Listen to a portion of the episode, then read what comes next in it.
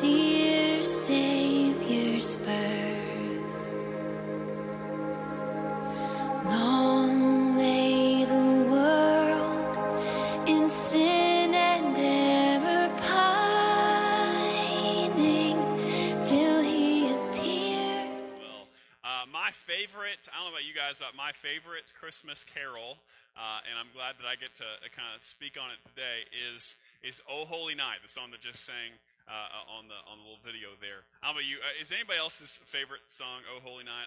That's my favorite Christmas hymn by far, and I love the way that it ends. It ends with this idea of that Christ is the Lord, and we're praising His name forever. That His power and His glory are evermore to be proclaimed. I love that line. It like gets me.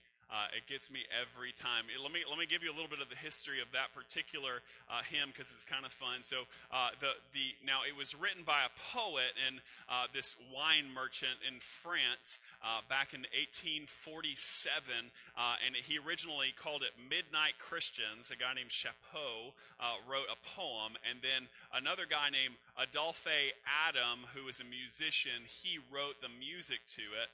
So they put those two things together. It was kind of commissioned by the church to be put together in France. However, after a couple years, the pastors there figured out that neither Chapeau nor Adams were Christians at all. In fact, they were pretty hostile to the church somehow that they came up with this song, but they were not Christians, and so they banned it from the church altogether, and they stopped singing it, sadly. And then a guy, an American, his name is John Sullivan Dwight, who is also a musician and a translator, he took that song in 1855 all the way over here on the other side of the pond, and he translated it to what we know tonight as "O Holy Night." Now, splicing in, now 1855, if you're a historian, we're in the throes of, we're getting close to the Civil War during that time, and so there's a lot of there's a lot of racial tension, and you can see that he was that this guy John Sullivan Dwight was an abolitionist. He believed that there should not be slavery in the world, and you can see a little pieces of that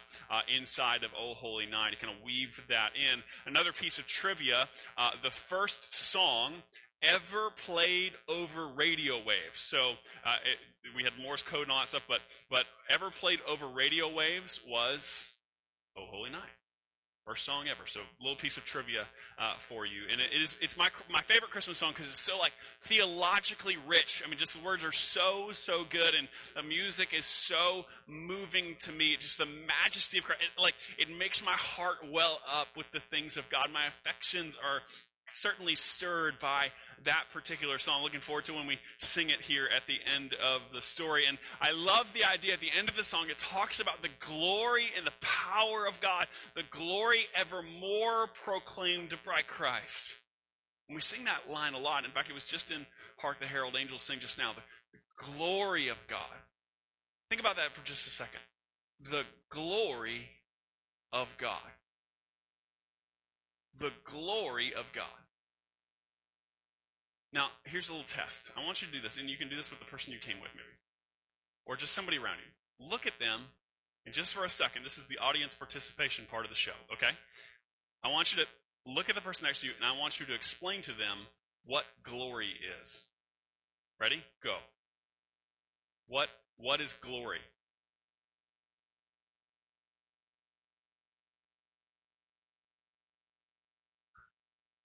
I literally heard somebody just, I just don't know. I don't know what that is.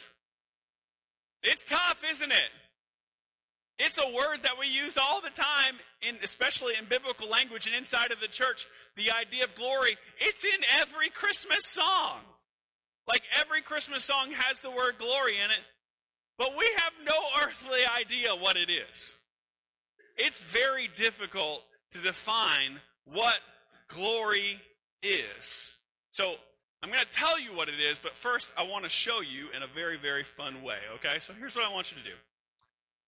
Now, you don't have to talk to anybody right now, but I want you to close your eyes, and I know that that's weird. Just go ahead and close them. Close your eyes. Everybody close your eyes. Everybody close them.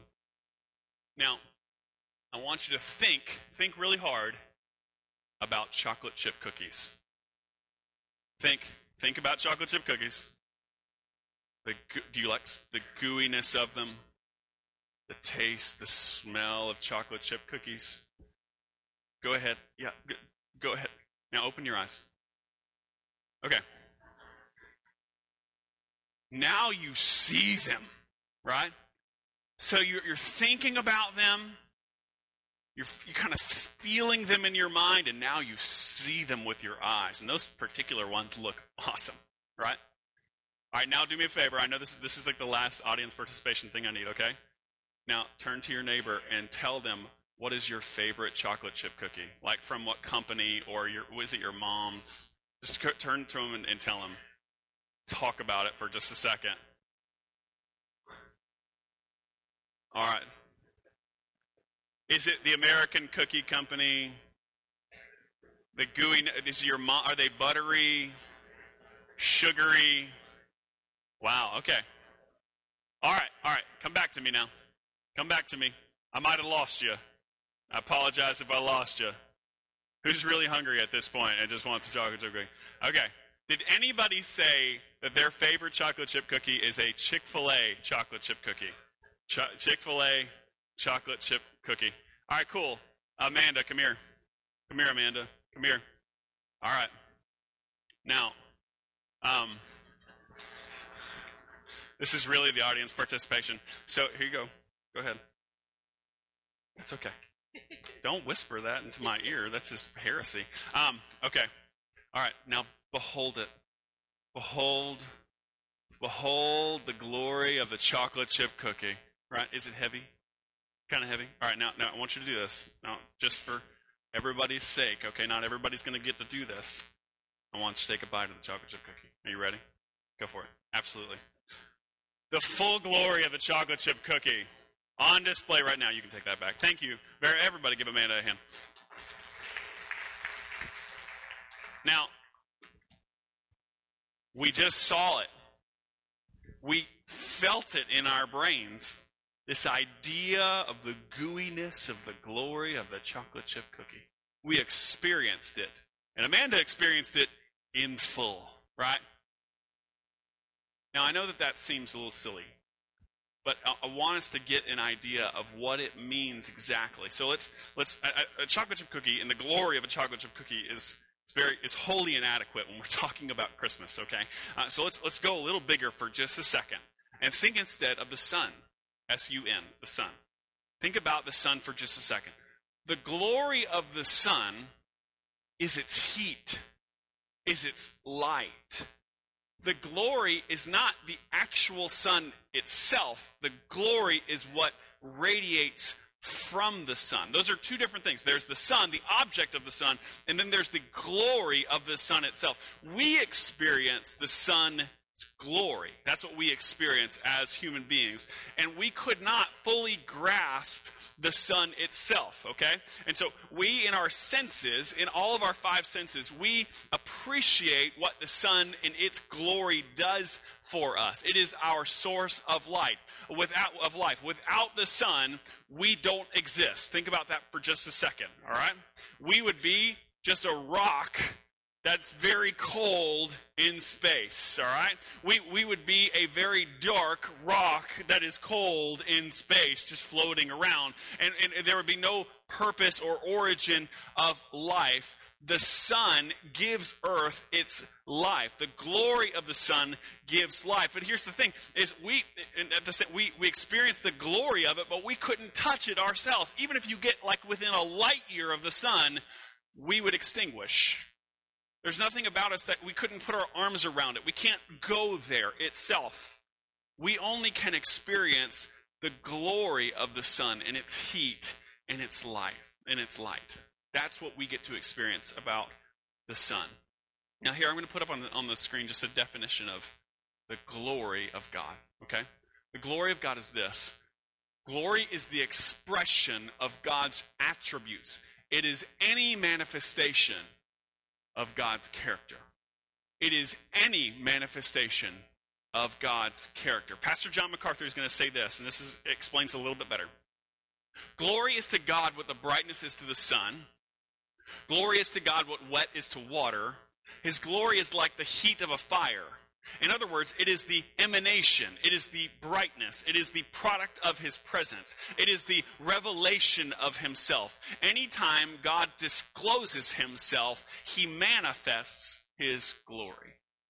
It is what our senses perceive as God himself. And the Christmas story is chock full of this idea of glory. And you might even say that the Christmas story is about God's glory. It's so full of it. You don't have to turn there, but Luke chapter 2 says this: "And in the same region there were shepherds out in the field, keeping watch over their flock by night, and an angel of the Lord appeared to them, and the glory of the Lord shone around them, and they were filled with great fear. And the angel said to them, 'Fear not, for behold, I bring you good news of great joy that will be for all the people. For unto you is born this day in the city of David a Savior, who is Christ the Lord. And in this will be a sign to you. You will find a baby wrapped in swaddling clothes and lying in a manger.' And suddenly there was with the angel a multitude of heavenly hosts, praising God and saying, 'Glory to God in the highest, and on earth peace among those whom he is pleased.'" John 1:14. This is another gospel writer saying this about the incarnation of Jesus. "And the Word became flesh and dwelt among us, and we have seen his" — give it to me — "glory, glory as the only Son from the Father, full of grace and truth." It is saturated inside of the Christmas story. This idea of God radiating his brightness that we might be able to sense it and feel it. It is the catch-all experience. And there's multiple levels of this.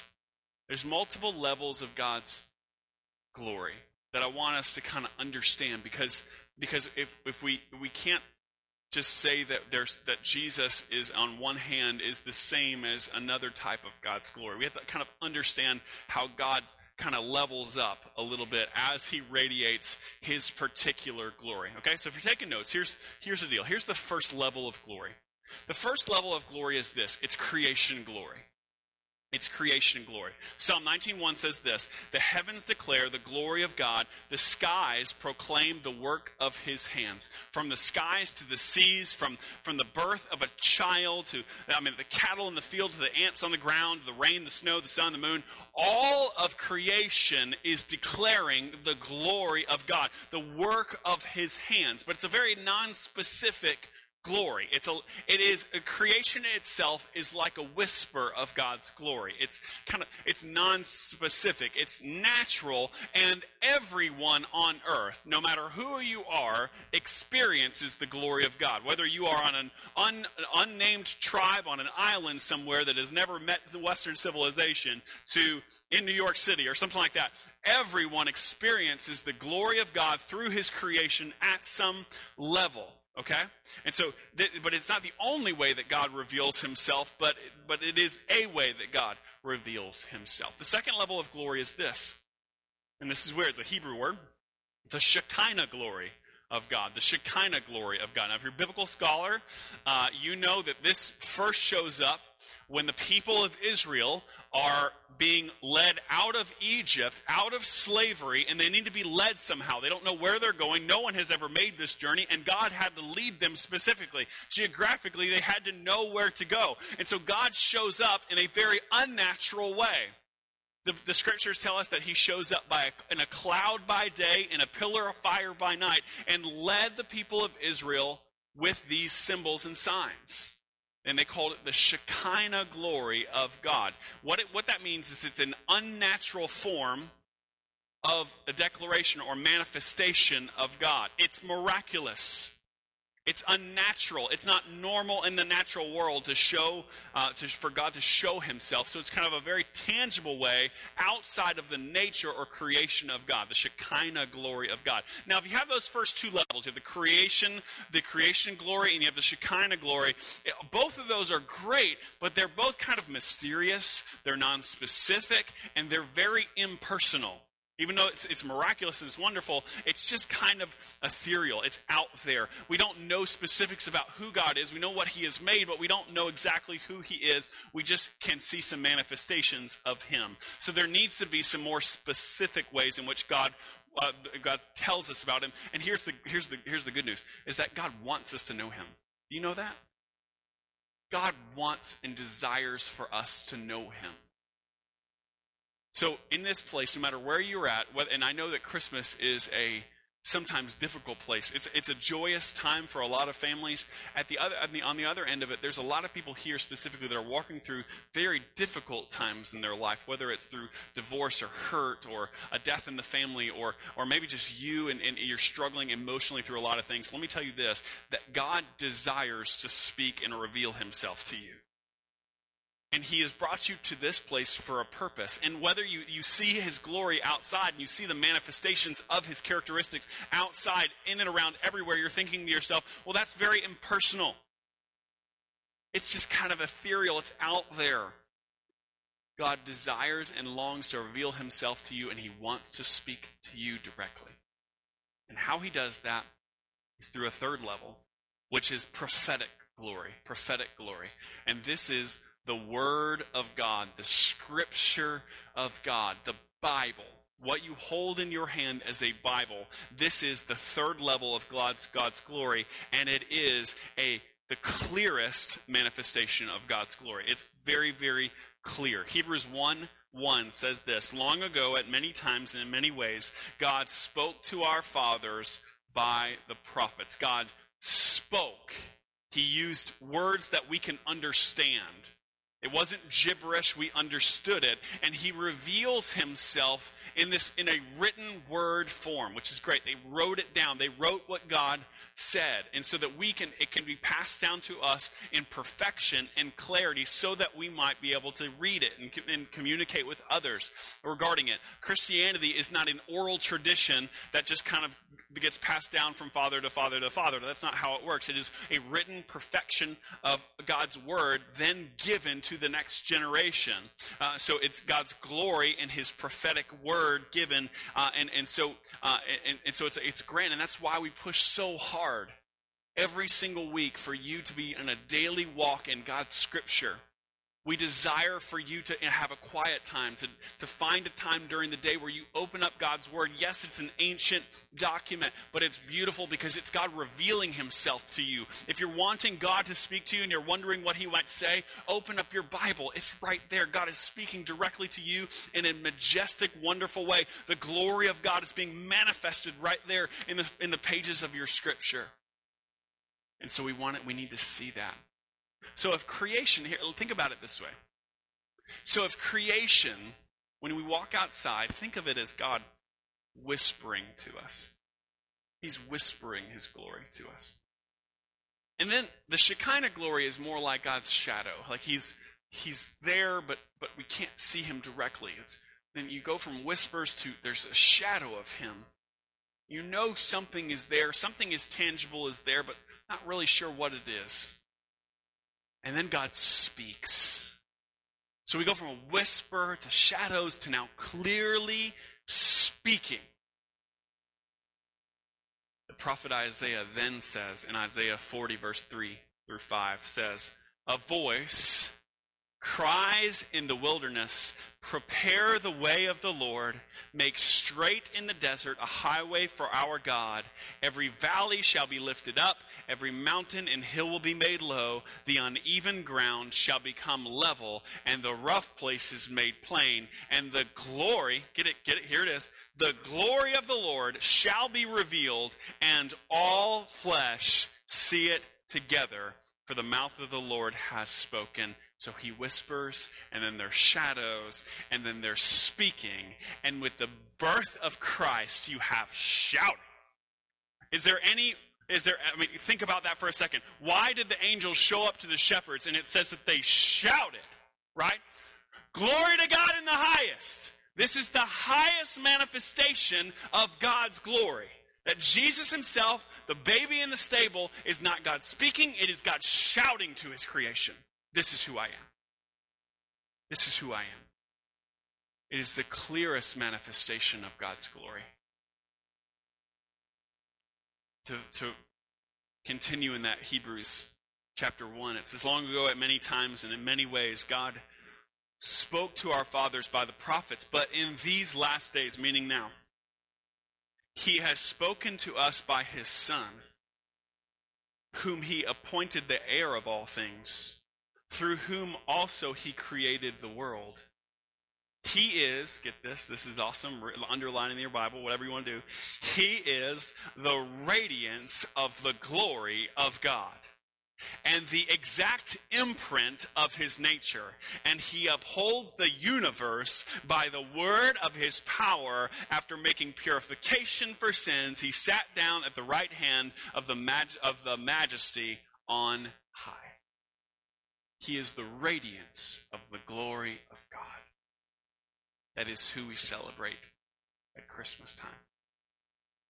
It is no wonder that in John 14, you don't have to turn there, but in John 14, Jesus and his disciples are having this great conversation, and he's talking to them, and this is mere days before he's about to go on the cross, and they're having a conversation, and one of the disciples says, you know, Jesus, can you help us to see the Father? We want to see the Father. Why can't we see the Father? And he says,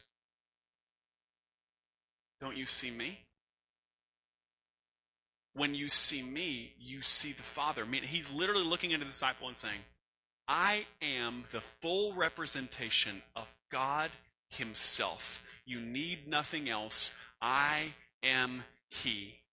I am God. Here I am the one. So that fourth level is Messianic glory. I know that that's a big Bible word, but it works, okay? That fourth level is Messianic glory. The final level, that Jesus himself is revealed as the Messiah. Messiah is the Savior, the one who would come to save his people from their sins, the express image of God himself. He is the embodiment of the brightness and the goodness of God.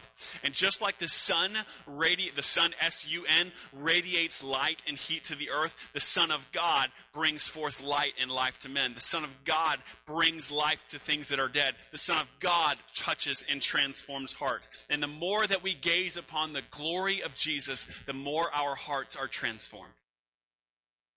So what does that mean? What does that do for us? Right? So what? So what? What does the glory of God mean for me? And that's a good question. If you're taking notes, I want you to write these things down. God has revealed himself, or God has revealed his glory to us. God has revealed his glory to us. That all of creation is his glory. When you walk outside, we see God's glory. Our emotions are part of his glory. The history of the world is part of his glory. Every word of encouragement, every hug, every laugh, all of that is part of the glory of God. All that is done to the glory of God. He is in full control. So parents, here's just a pro tip. If you're thinking through, how do I show my kids the glory of God? How do I show him? How do I show them about God's glory? It is not hard, because God is always manifesting his glory all the time, every single day, every hour of the day. When we view the creation and we go outside, that is God's creation. When we see generosity between brothers and sisters, between family members, that's the glory of God. When we see the love between each other as a church, that is the glory of God being manifested. God's glory to us is seen all the time, and we can point it out. If we simply observe with our eyes and see the glory of God, and then have the boldness and courage to point it out, both to people and our children, and we show that's God's glory right there. As you act and as you love and as you heal, all those things, that is the glory of God. And it's our wonder to boldly declare what God has done. So God's glory is revealed to us. Number two, God's glory is revealed for us. God's glory is revealed for us. So Jesus, think about Jesus for just a second. Jesus didn't come solely as a teacher. There's a lot of people think that Jesus was just coming as a teacher, that he taught really great things, and he did. And there's a lot of people think Jesus was a healer. He healed a lot of people. So you got who's a teacher and a healer, but that's not why he came. Well, Jesus was a leader. He was to lead his people and lead the church. But that's not actually primarily why Jesus came. Jesus came as a rescuer. That's why Jesus came. He is first and foremost and primarily a rescuer. And the glory of God is manifested in Jesus as he sets his people free from their sins. We're about to sing this. Oh, holy night, the stars are brightly shining. It is the night of our dear Savior's birth. Long lay the world in sin and error pining, till he appeared and the soul felt its worth. A thrill of hope, the weary world rejoices, for yonder breaks a new and glorious morn. As we sing that song, I want us to feel the fact that Jesus comes not just as a teacher, not as a leader, not as a healer, but he comes as a rescuer. And it is truly a new and glorious morn. And so when the glory of God breaks into time and space for mankind through the birth of Jesus, that is a wonderful, glorious thing. But the truest manifestation of the glory of God is not found in a stable, it's found in a cross. So when we see Jesus on the cross, the fullest manifestation of God's love, God's power, and God's wrath are all found right there on the hill of Calvary. And what's interesting about that is that we see Jesus on the cross, there is nothing that we do. When Jesus is on the cross, we are bystanders. There is nothing we can do. We can't get up there with him. We can't take on the wrath of God with him. We can't understand the love that he has with him. We are merely bystanders in beholding the glory of God on the cross. And we're there just watching. The glory of God is revealed for us in that moment. But we don't stay bystanders very long, because there is something for us in this. It is not, Christianity is not a passive faith. Colossians 1, verse 24. Just watch it on the screen as I read it. Now I rejoice in my sufferings. This is the Apostle Paul.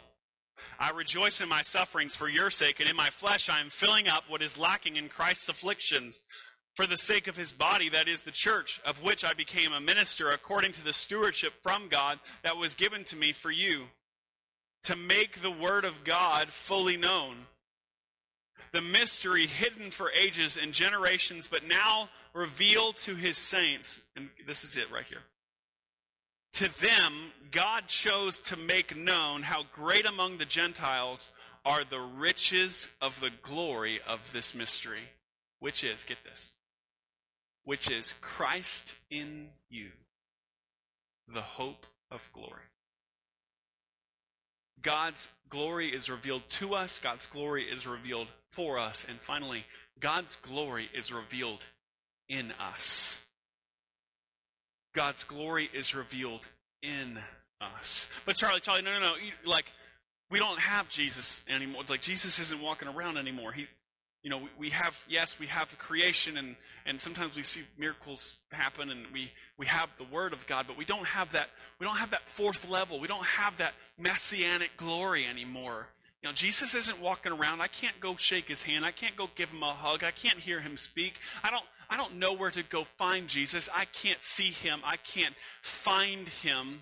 The clearest manifestation of God's glory, I can't get that. There's no way for me to understand that, because I've never seen it before. John 14, Jesus himself says this, I will not leave you as orphans, I will come to you yet in a little while, and the world will see me no more, but you will see me, because I live, you also will live. In that day you will know that I am in the Father, and you in me, and I in you.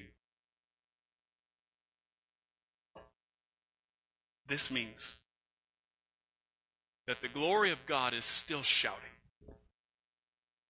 The glory of God is still shouting. And even though it first shouted through the person of Jesus Christ, the glory of God is now shouting through his church. It's shouting through me, and it's shouting through you, that we are the manifestation of God's glory on this planet. He places his Holy Spirit. He abides in us, his church, and we are to shout the glories of God to the world. We are the living, breathing manifestation of Jesus on the earth. That's who we are, and I know that that's a big deal. The question is how are we doing? How are we shouting? What are we shouting?